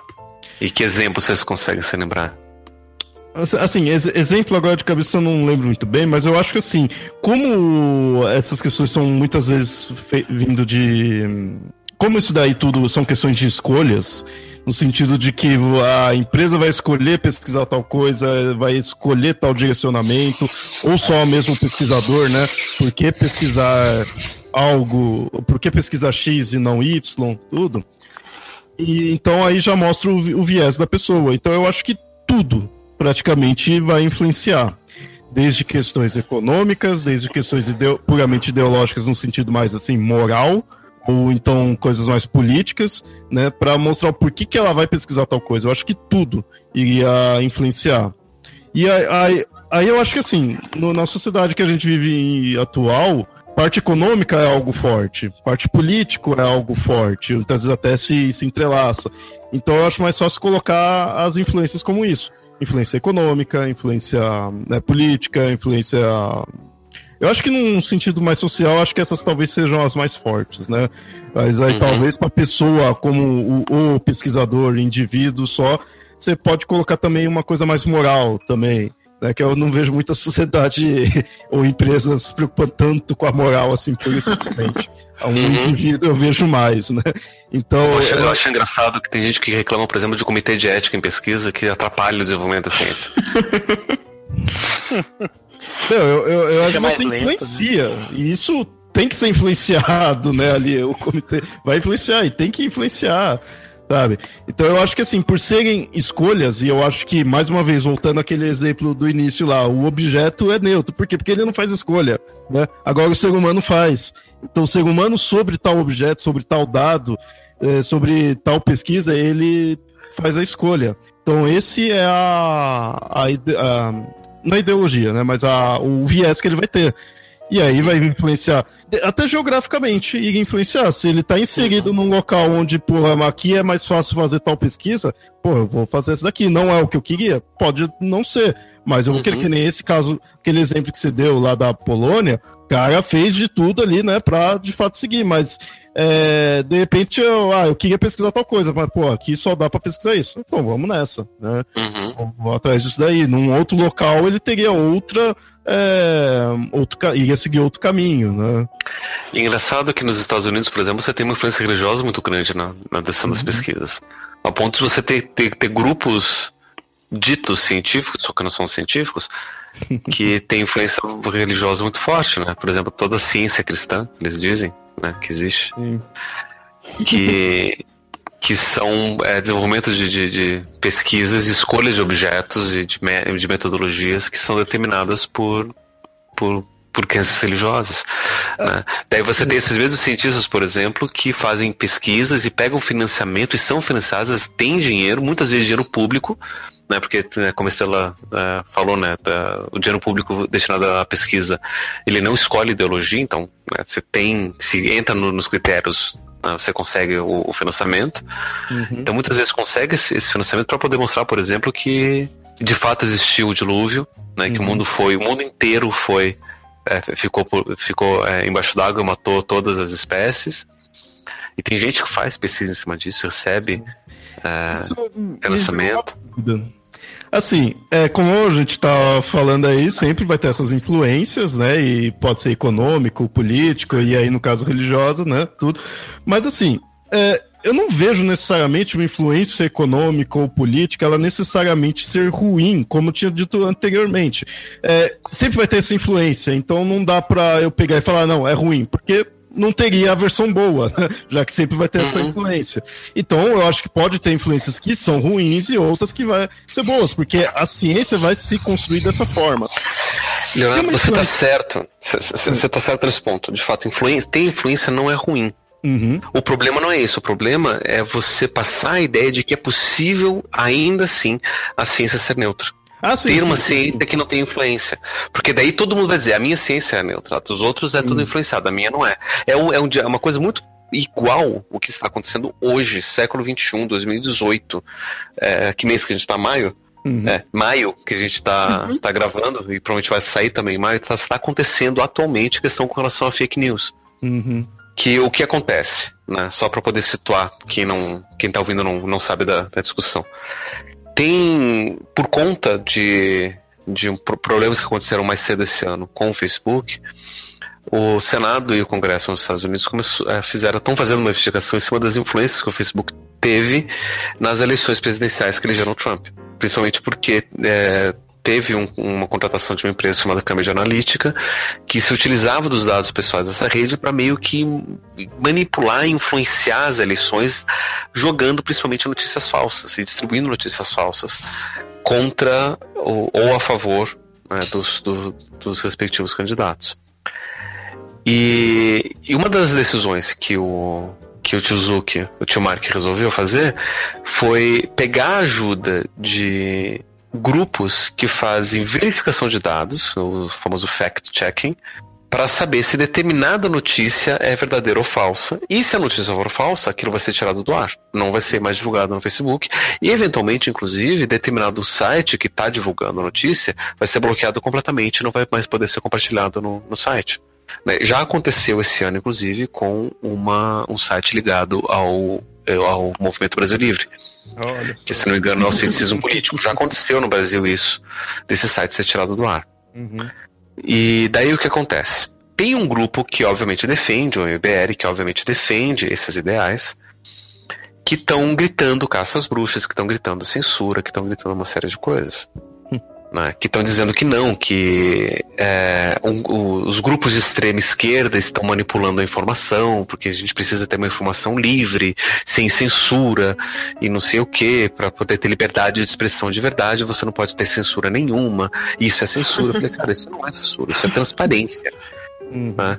Que nem tem um, um, um, um videozinho que, que, que, que viralizou um tempo atrás, que são dois, dois bonequinhos conversando, fala, cara eu acabei de ler que cobras têm pernas. Sério, cobra tem perna? É, nossa, preciso contar para todo mundo. É, cobras têm pernas. Aí sai um bonequinho, né? É, cobras têm pernas. Aí chega uma cobra. Fala esse bonequinho, nossa, cara, você é uma cobra? Sim, sou uma cobra. Nossa, eu fiquei sabendo que você tem pernas. O quê? É, sabendo se você é cobra, você tem pernas. Não, cara, não tenho pernas, isso é besteira. Onde foi que você leu isso? Ah, eu li no, no, no site chamado Testículo Diário testículo diário. Você acredita num site chamado testículo? Não, cara, isso tá errado, né? Cobras não têm pernas. Ah, cala a boca. Daí bloqueia a cobra e fala, cobras têm pernas. Né? É, é isso fact-checking, sabe? É isso a gente poder pegar uma informação e tratar de forma quase que científica, né? transparente, comparar com outros dados, verificar e não ver se faz sentido ou não. Mais ou menos como o iFarsas faz, o site lá, o enfim, tem alguns sites aqui no Brasil que fazem isso, né? agora não me lembro todos, fazem justamente isso. E tem pessoal que não, porque olha só, tem uma ideologia de esquerda por trás que quer minar os, o, o, a verdade da natureza humana, né? Que é o, o capitalismo e, enfim, todas essas outras ideologias. E estão chamando de fact-checking, mas na verdade é uma forma é, velada de chamar de censura e de, e de contaminação da ideologia de esquerda. Mas por que, que eles dizem isso? Porque parece que a ideologia é só da esquerda. A ideologia deles da direita, não. Isso é a natureza, isso é Sim. é neutro, isso é o normal, isso é o esperado. E o mais engraçado, né? Outro dia eu tava. Hoje mesmo, né? Hoje, um pouco antes da gente estar aqui para gravar, um amigo compartilhou um texto, né? Para criticar o Marx. Eu falei, bom, vamos ler os textos, né? Porque tá, o Marx está fazendo 200 anos esse ano, né? 200 anos de uhum. nascimento. Se ele estivesse vivo, ele estaria fazendo 200 anos. Uhum. Mas não está, então ele não está fazendo. Aliás, é... aqui tem, tiveram comemorações aos 200 anos dele. Uma galera daí ia ficar louca se visse. Né? A gente mora imagina. do lado do, do Museu do Trabalho. É, nossa, imagina, a Alemanha comunista. né? Alemanha comunista, marxista, né? esquerdista. ah, que, que delícia. é, é. E aí eu tava, comecei a ver, não, vamos ver as críticas então que, ele está apresentando. Não deu dois parágrafos, ele já começou a falar, mas o Marx erra porque ele não leva em conta a natureza humana. Eu falei, ah, não, desisto. Né? Porque se você coloca argumento de que tem uma natureza, a natureza é o normal, a natureza é o natural. Então, se a gente uhum. estuda a natureza, a natureza é o neutro. Então as conclusões que a gente tira da natureza é uma, são conclusões neutras, essas são as verdadeiras. As do Marx são ideológicas. Da ideologia é. ah, não, cara, não. e aí eu desisti de ler o resto. Né, ele nem, nem deu volta, ele já foi direto, né? No segundo parágrafo. Ele só, só, os dois primeiros, no, no, primeiro foi só apresentar, né? Eu vou, vou criticar o Marx. No segundo, o Marx errou porque não levou em consideração a natureza humana. Ah, não, para. Né? E, e, e, esse, esse que eu vejo que é o problema desse tipo de, de, de discussão.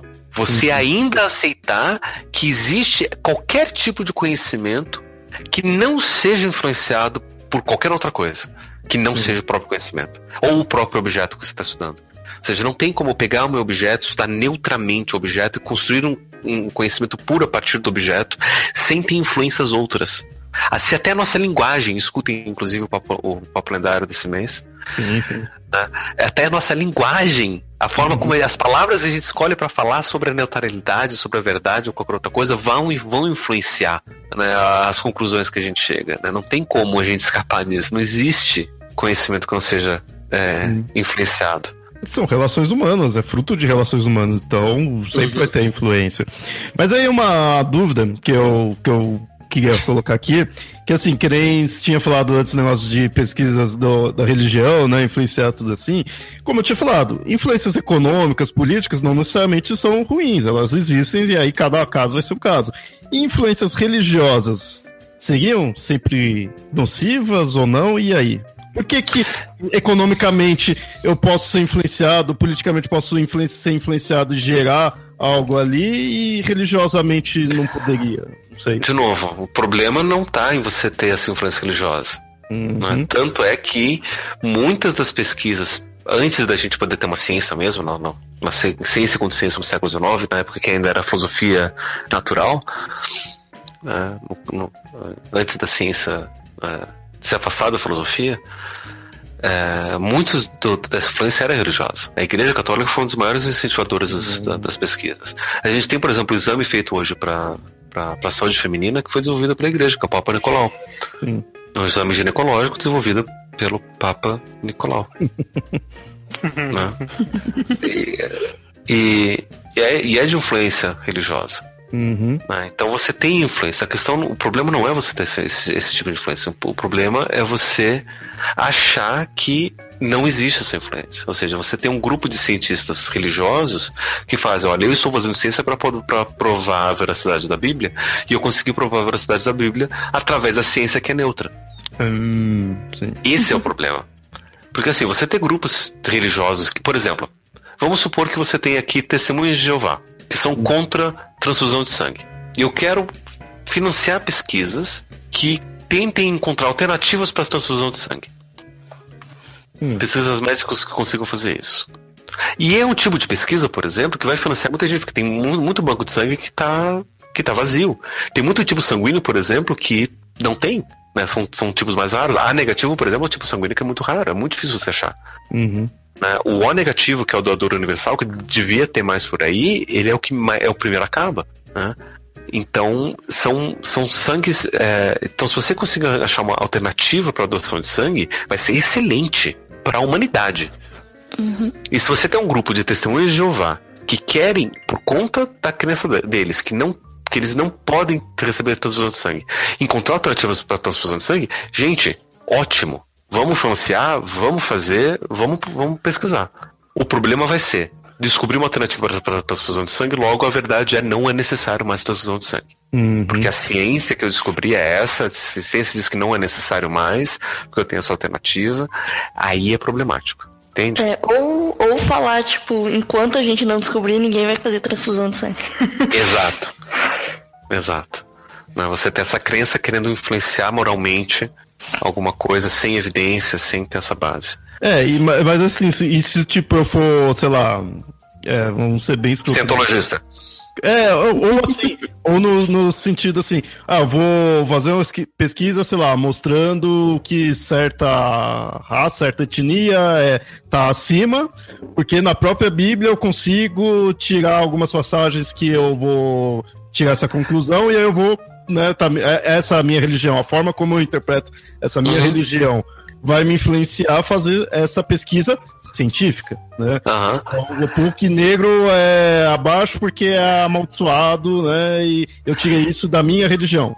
Gente, mas já aconteceu isso daí, século XX. Não, sim, então. Não né, faz nem aí... 100 anos que isso já aconteceu. Várias pesquisas, inclusive a minha área, psicologia, foi uma das grandes responsáveis por disseminar uhum. esse tipo de coisa. Sim.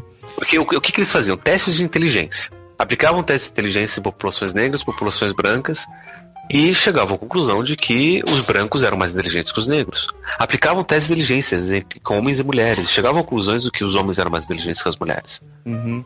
E isso, esses testes de inteligência científicos, com essa ideia de que não, porque a ciência está chegando num dado neutro, está de fato mostrando uma evidência clara de que o, os homens brancos são muito mais inteligentes, consequentemente melhores e mais, mais eficazes em qualquer coisa do que mulheres e negros. As pesquisas chegaram a fazer isso. Minha esposa acabou de chegar agora na sala ouvindo falar isso e tava mirando com a cara de do que, que você está falando. pegando conversa episódio. Né? Pegando. né? Pegando conversa pela metade. Só que o que acontece? Depois, quando eles foram rever as pesquisas, foram rever os métodos, eles viram que os testes de inteligência que estavam sendo usados eram basicamente testes de conhecimento, que equiparavam inteligência e conhecimento, uhum. que é um tipo de equiparação que no senso comum a gente ainda tem. Quanto mais você conhece, mais inteligente. Né? De repente você chega e fala, nossa, eu conheço tal coisa. Nossa, que inteligente você é. Não, eu só tenho conhecimento. Uhum. Né? E a pessoa pode ser super, super inteligente, mas não ter conhecimento nenhum. E uma coisa não está necessariamente relacionada com a outra. Na época, era essa associação que se fazia. Uhum. Inteligência com conhecimento. Então, o que acontecia? Homens brancos eram que tinham acesso à educação formal. Eram eles que sabiam as respostas para as perguntas de conhecimento. Negros não tinham acesso à educação formal, mulheres também não tinham acesso à educação formal. Obviamente, eles iam ser, esses grupos vão ser piores nos, nos testes de inteligência. Uhum. Ah. Mas, é, então, é... e esse foi um dado que foi observado depois, depois que o estrago já tinha sido feito. Uhum. E aí, com o tempo, por conta de várias outras pesquisas, de grupos que estavam mostrando, olha, gente, não é bem assim, vamos rever isso daí. Foi mostrado toda essa influência. Também no, no, na própria definição de inteligência que estava sendo utilizada, mostrou que essa definição de inteligência ela não é eficaz, ela não é vantajosa, não serve para nada. Né, equiparar a inteligência com, com conhecimento e, e, todas essas outras influências. E daí as coisas foram se desconstruindo. Uhum. Agora, se hoje você quer fazer uma pesquisa igual, você quer reproduzir aquelas pesquisas usando os testes de hoje, você pode. As ferramentas que são utilizadas, as ferramentas que são utilizadas, elas já são construídas para evitar esse tipo de, de desvio. Uhum. Né? E até uma coisa interessante, né, que eu, que eu tava. que eu vi um cara comentando no, no, no, Facebook que eu achei bem divertido, né? Tem um conceito psicológico do Jung que são os tipos psicológicos, né? Tem até um, um, um episódio no, no Psicólogo que fala sobre isso. E foi desenvolvido, depois que Jung fez esse, esse, esse, esse conceito, um teste para avaliação de personalidade segundo esses tipos de, de, de personalidade do Jung, né, que são os tipos psicológicos, são os tipos de personalidade. Foram criados por duas, duas mulheres, mãe e filha, que é Myers e Briggs, chamado teste Myers-Briggs, que é o MBTI, é o Inventório Psicológico Myers-Briggs. E quando elas lançaram esse teste, Jung deu uma olhada, daí foi na década de 40, Jung ainda era vivo, e falou, cara, esse teste não tem nada a ver com uma teoria. Minha teoria não tem nada a ver com esse teste. Esse teste está, inclusive, desvirtuando tudo que eu estava falando sobre a teoria de, de personalidade e sobre tipologia. Ninguém ouviu. Décadas depois foi desenvolvida uma versão brasileira, chamada Quati. Né? Que tudo que é brasileiro é mais divertido. que é o questionário de avaliação tipológico, Quati. E que é basicamente uma tradução do MBTI para o português. E levando uhum. em considerações as variações é, locais né, da, da cultura brasileira. E aí, esse ano, mas dois meses atrás, no Facebook, chegou, eu tava discutindo questão de ciência e psicologia, tá? Chegou um cara que falou, olha, tá, inclusive eu faço pesquisa com tipologia e aplicando com a ti, eu descobri coisas né, na, na, na, na, minha, na minha pesquisa que mostra que Jung estava errado. Aí eu não quis responder para, né? Porque eu já tinha me, me afastado da, da, da, conversa, que o pessoal não tava sabendo discutir ciência. Uhum. E, e aí eu fiquei pensando, mas porra, ele tá usando a tradução de um teste que já surgiu diferente da teoria, e aí ele está dizendo, baseado nessa tradução, que a teoria estava errada? Sabe, não faz sentido ele chegar numa conclusão dessas. Só faz sentido se ele ignora que existem influências históricas, que existem todas essa, essas coisas acontecendo e de que o que ele está fazendo enquanto ciência é neutra. Né? E esse é o problema. Né? Eu utilizar uma ferramenta sem saber a história dele, sem saber as influências, sem saber o que está acontecendo. Então eu posso pegar toda essa mesma ferramenta de avaliação tipológica, quero mostrar que os, que os negros e as mulheres são inferiores, posso tentar fazer. Eu posso até desvirtuar os dados, se eu quiser. Uhum. Posso até selecionar dados. E, inclusive, isso é uma coisa que acontece hoje. Tem um termo em inglês chamado p-hacking, que é basicamente manipulação de, do, de um dado P estatístico, que é o dado de, do, do valor de, de confiança. Que é basicamente assim, você pega uma amostra muito grande, a Estrela conhece, não, ela trabalha com isso. Uh, você pega um valor muito grande, que seja estatisticamente significativo, mas com várias variáveis. E aí você seleciona aquelas variáveis que vão chegar ao resultado que você quer. E você consegue estatisticamente ter um valor significativo com essa manipulação de dados. A ponto de mostrar, por exemplo, e tem uma pesquisa que saiu para provar que o PREC não funciona, que chocolate ajuda a emagrecer. Se você jogar, deixa eu até ver aqui. Né? Chocolate emagrece é, cinco motivos para comer sem culpa. Comer um quadradinho de chocolate por dia ajuda a emagrecer. Tudo isso, né? Estudo diz que o chocolate emagrece. Mas tudo não passava de uma farsa. Mas não é que passava de uma farsa, é que mostra justamente essa manipulação de dados. para chegar no resultado que eles queriam mostrar que o grupo que estava comendo chocolate emagreceu. Mas por que que emagreceu? Provavelmente porque estava fazendo comendo chocolate e que estava caminhando 50 km por dia. Mas esse daí a gente ignora. A gente seleciona, né? Só fala que tava com chocolate. E daí isso, isso é suficiente. Um quadradinho só para não atrapalhar a dieta. Né? Outro grupo que não tava com chocolate estava sedentário, né? por exemplo. Mas a gente ignora esses dados. Eu posso fazer isso. Se eu quero mostrar um resultado segundo a minha crença, segundo a minha ideologia. Uhum. É possível. Segundo a minha religião, ou segundo sei lá o que. É possível. Mas por isso que a gente precisa da verificação de dados. Por isso que a gente precisa de uma forma de transparência dos resultados. Por isso que a gente precisa pegar esses dados e mostrar para as pessoas: olha, é isso que eu estou fazendo, baseado nisso que eu escolhi esse objeto, baseado nisso que eu escolhi esse método, baseado nisso que eu estou dizendo, chegando nessas conclusões. E aí vocês podem tentar olhar esses mesmos dados, basear no que vocês quiserem e ver que conclusões vocês chegam. Sim.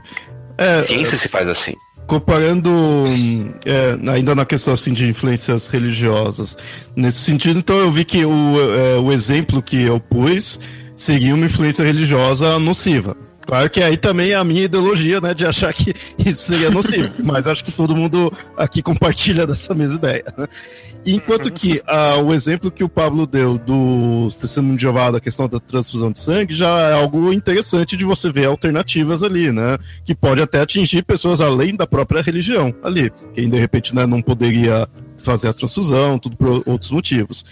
No, no exemplo que eu dei, é muito aquela ideia de que tá, tem algo ali, é algo que eu acredito, é algo que eu acho que é a verdade e eu quero provar que isso é a verdade. Então você já sai você já começa, tipo, a pesquisa já com um objetivo de do, do, resultado, né? Você já, já você quer aquele resultado. Né? Você vai procurar evidência que comprove aquilo. Exato. E as que não comprova você vai ignorar assim e nem uhum. E do, da transfusão de sangue ali, do testemunho de Jeová, não, é, peraí, a gente tem um certo problema, né? Tipo, a gente não pode fazer isso. Mas o comum é ter essa transfusão. Tá, quais outros métodos teria? Então, é, é na verdade, você está procurando uma saída, né? Você quer algo, você, você até não, não tá querendo provar que transfusão de sangue é nocivo. Isso já seria outra, já seria uhum. o contrário, né? Você de repente, não, eu vou fazer a pesquisa para mostrar que isso é nocivo, porque é, já que na minha religião não pode, na minha crença não pode, então de fato é nocivo. Não, se você está pesquisando, não, vamos ver as alternativas, você não está nem tirando o direito das pessoas fazerem a transfusão, você só quer algo a mais. Então você vê como, como você já percebe a diferença de pesquisa, diferença de, do uso da ciência ali, né? Uhum. Isso que vocês estavam falando é o que a gente chama de viés cognitivo da confirmação. Uhum. Eu só seleciono aquilo que confirma aquilo que eu quero mostrar. O resto eu ignoro. E essas influências são influências psicológicas também acontecem. Né? Viés cognitivos, falácias lógicas. Né? E é possível construir, inclusive, e, e, ignorando as falácias lógicas, né? só através do, dos viés, é possível construir um texto cientificamente, é, cientificamente preciso, completamente lógico, mas completamente enviesado também. Uhum. Né, chegando a conclusões que não necessariamente né, têm a ver com, com os fatos, uhum. mas porque eles foram completamente enviesados pelo pesquisador. Né? Uhum. Eu acho que aí nesse caso você utilizaria desse é, dessa neutralidade da, da ciência, que na verdade eu acho que seria, seria algo utópico ali, mas você buscaria algo nesse sentido para tirar esses viés, para tirar essas falácias. Né? Então, de repente, um, uma pesquisa, quando é fe feita por um grupo, de repente pode ficar melhor por ter vários. É, diferentes pontos de vista ali do que de repente é feito só por uma pessoa, que aí ele vai ter esse viés dele, vai ter, vai estar as falácias dele. De repente, com outras pessoas você já quebra. Como é comum na ciência de você ir contra o artigo, né? Tá aí o artigo, aí você é, contra-argumenta aquilo lá, né? Então você vai batendo de frente para tirar essas falácias, né? Ou qualquer outro tipo de coisa, coisa assim, né? De argumentos só que, tipo. Só que, só que pensa o seguinte: vou te colocar, você está sendo financiado por um determinado laboratório, está fazendo uma pesquisa sobre o que você quiser. Uhum. E aí você chega numa conclusão que é contrária a, ao que o laboratório faz, ou a indústria do que o laboratório quer fazer. Você vai conseguir publicar a sua pesquisa? Você vai querer é. publicar a sua pesquisa? Isso é um problema. Esse é o um problema Entende? econômico ali que. Não é só econômico, mas é também da própria produção. Né? Então, se eu quero chegar e provar que sim, e eu descubro que não, ou o contrário, eu quero provar que não e eu descubro que sim, então vamos deixar isso aqui de lado, não vou querer publicar, uhum. porque isso vai me prejudicar. Né? Vamos supor, por exemplo, que pegar aqui o, Brian, que está calado. Vou colocar ele no, na, na, rodinha. o Brian, ele tá desenvolvendo, ele, ele estudou e pesquisou e viu, não, é possível construir um código que faça determinada coisa. Que gere muitos dinheiros. E aí ele, ele vai, pesquisa e não, é possível fazer. Então eu preciso de financiamento para poder chegar nessa, nesse código. E aí ele começa a pesquisar, ele começa a ver, ele começa a ver que não, não dá para fazer. Ele vai querer publicar que não, não é possível fazer isso? Claro que não. Uhum que a reputação dele vai estar em jogo. Né? Então ele vai ficar quieto, vai mudar de assunto, ele vai dizer que não, foi um problema, eu descobri uma coisa mais interessante no meio do caminho e, e mudei o foco e pronto, ficou, e, e, ficou por isso mesmo. E aí isso acaba. até achar a conclusão que eu quero. Também. é uma opção. Ou então é, tipo, chegar numa conclusão que pelo menos seja aceitável, né? Dizer, não funciona mais, porém, dá pra gente seguir por um caminho alternativo, dá pra chegar a uma, uma, uma conclusão legal, né? Uhum. E aí é uma, uma coisa interessante, né? Porque a gente começa a ver que muito da ciência que é feita não é ciência para mudar o panorama da ciência. É ciência para manter o panorama da ciência. Hum. Justamente por conta desses, desses, dessas influências.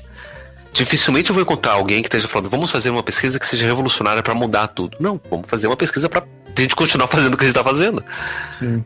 Né? Porque imagina, eu estou fazendo uma pesquisa, estou sendo financiado por um determinado grupo, com um determinado interesse. Né? Nem que seja um, uma influência indireta econômica, do tipo, eu estou fazendo uma coisa para gerar uma patente que vai ser então vendida e daí com esse dinheiro das vendas eu vou continuar fazendo as minhas, as minhas pesquisas.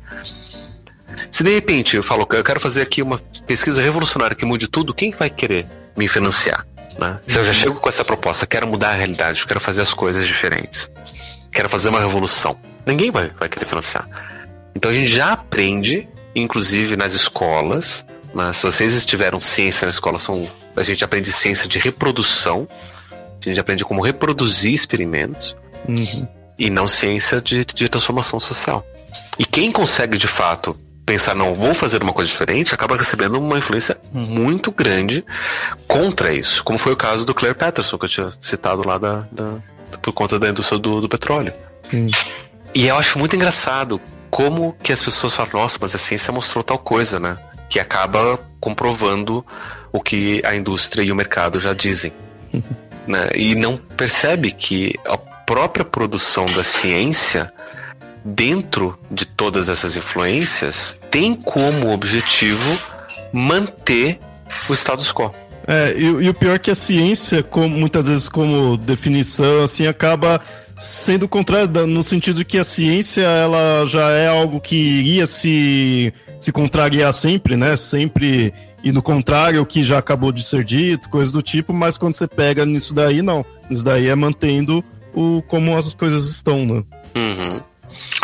E a gente acaba assim é, cavando a própria cova né, nesse sentido. Assim, a gente acaba ficando no mesmo lugar.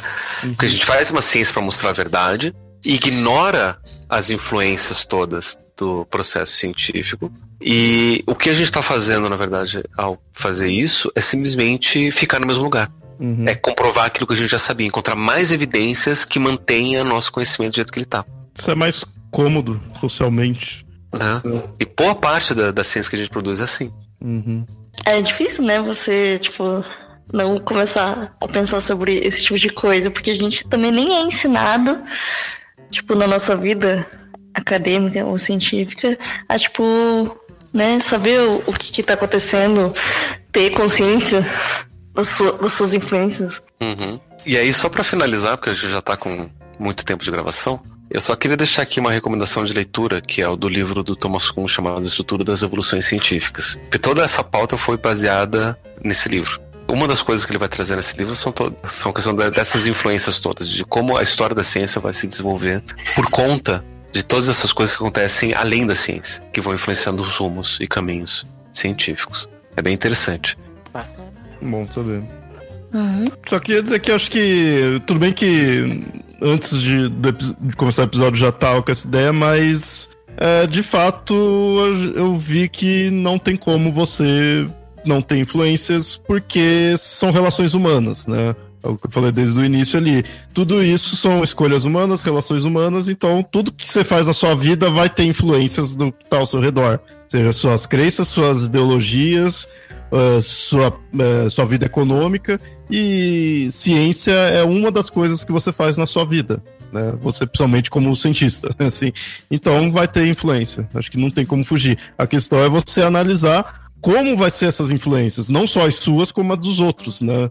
É, a gente tem que pegar e ver quais são essas influências, como são essas influências. E parar dessa coisa de que não, que a ciência é neutra, que a ciência é. tem a verdade.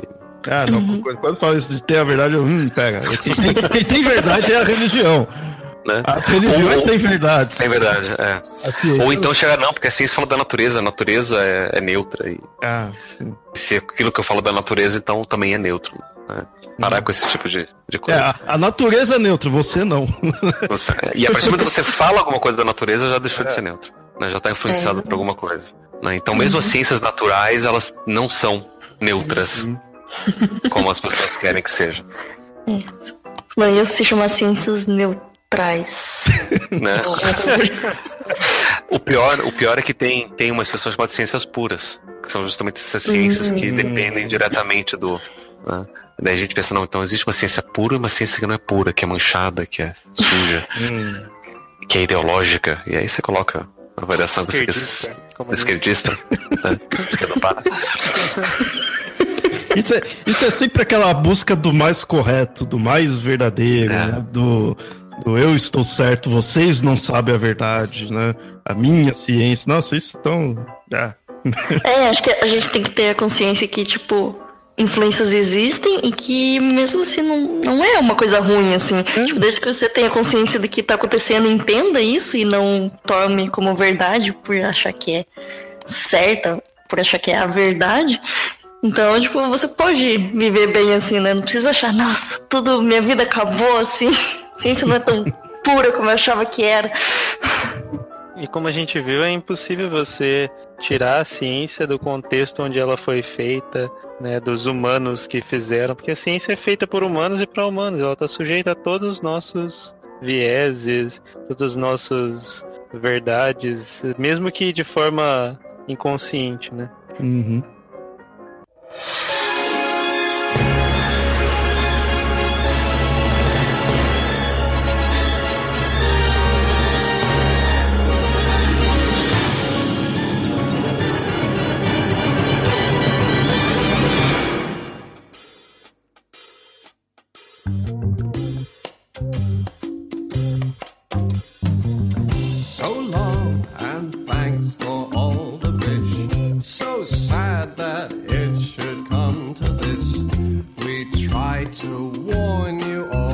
físico e filósofo da ciência, Thomas Kuhn, em seu livro A Estrutura das Evoluções Científicas, descreve que o conjunto de crenças, métodos, objetos e principalmente influências sobre a ciência é chamado de paradigma.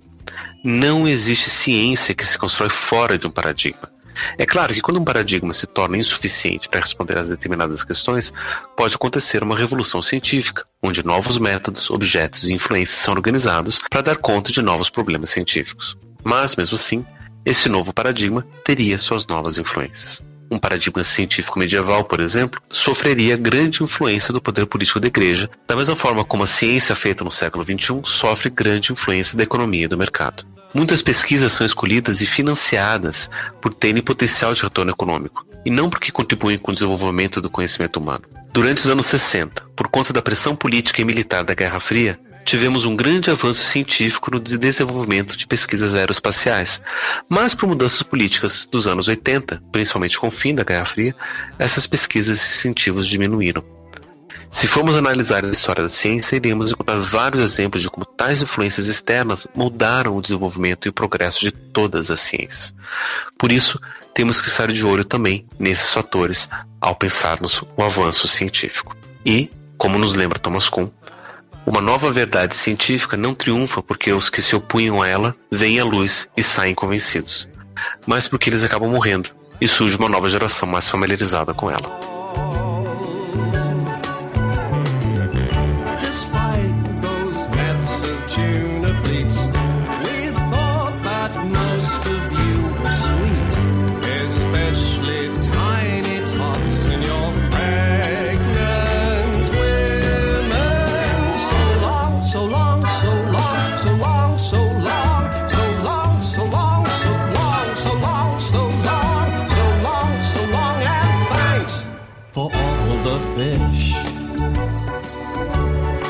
Você gostou desse episódio, não se esqueça de visitar nosso site no www.mitografias.com.br para conhecer mais o Papo Cético e também outros projetos do nosso site. Você também pode mandar e-mails para contato@mitografias.com.br. Seguir também a nossa página no Facebook, no facebook.com/papo lendário ou então no facebook.com/templo do conhecimento. Se você quiser apoiar o Papo Cético e os outros projetos do Mitografias, você pode acessar padrim.com.br barra mitografias e conhecer o nosso projeto de apoio. So long, so long, so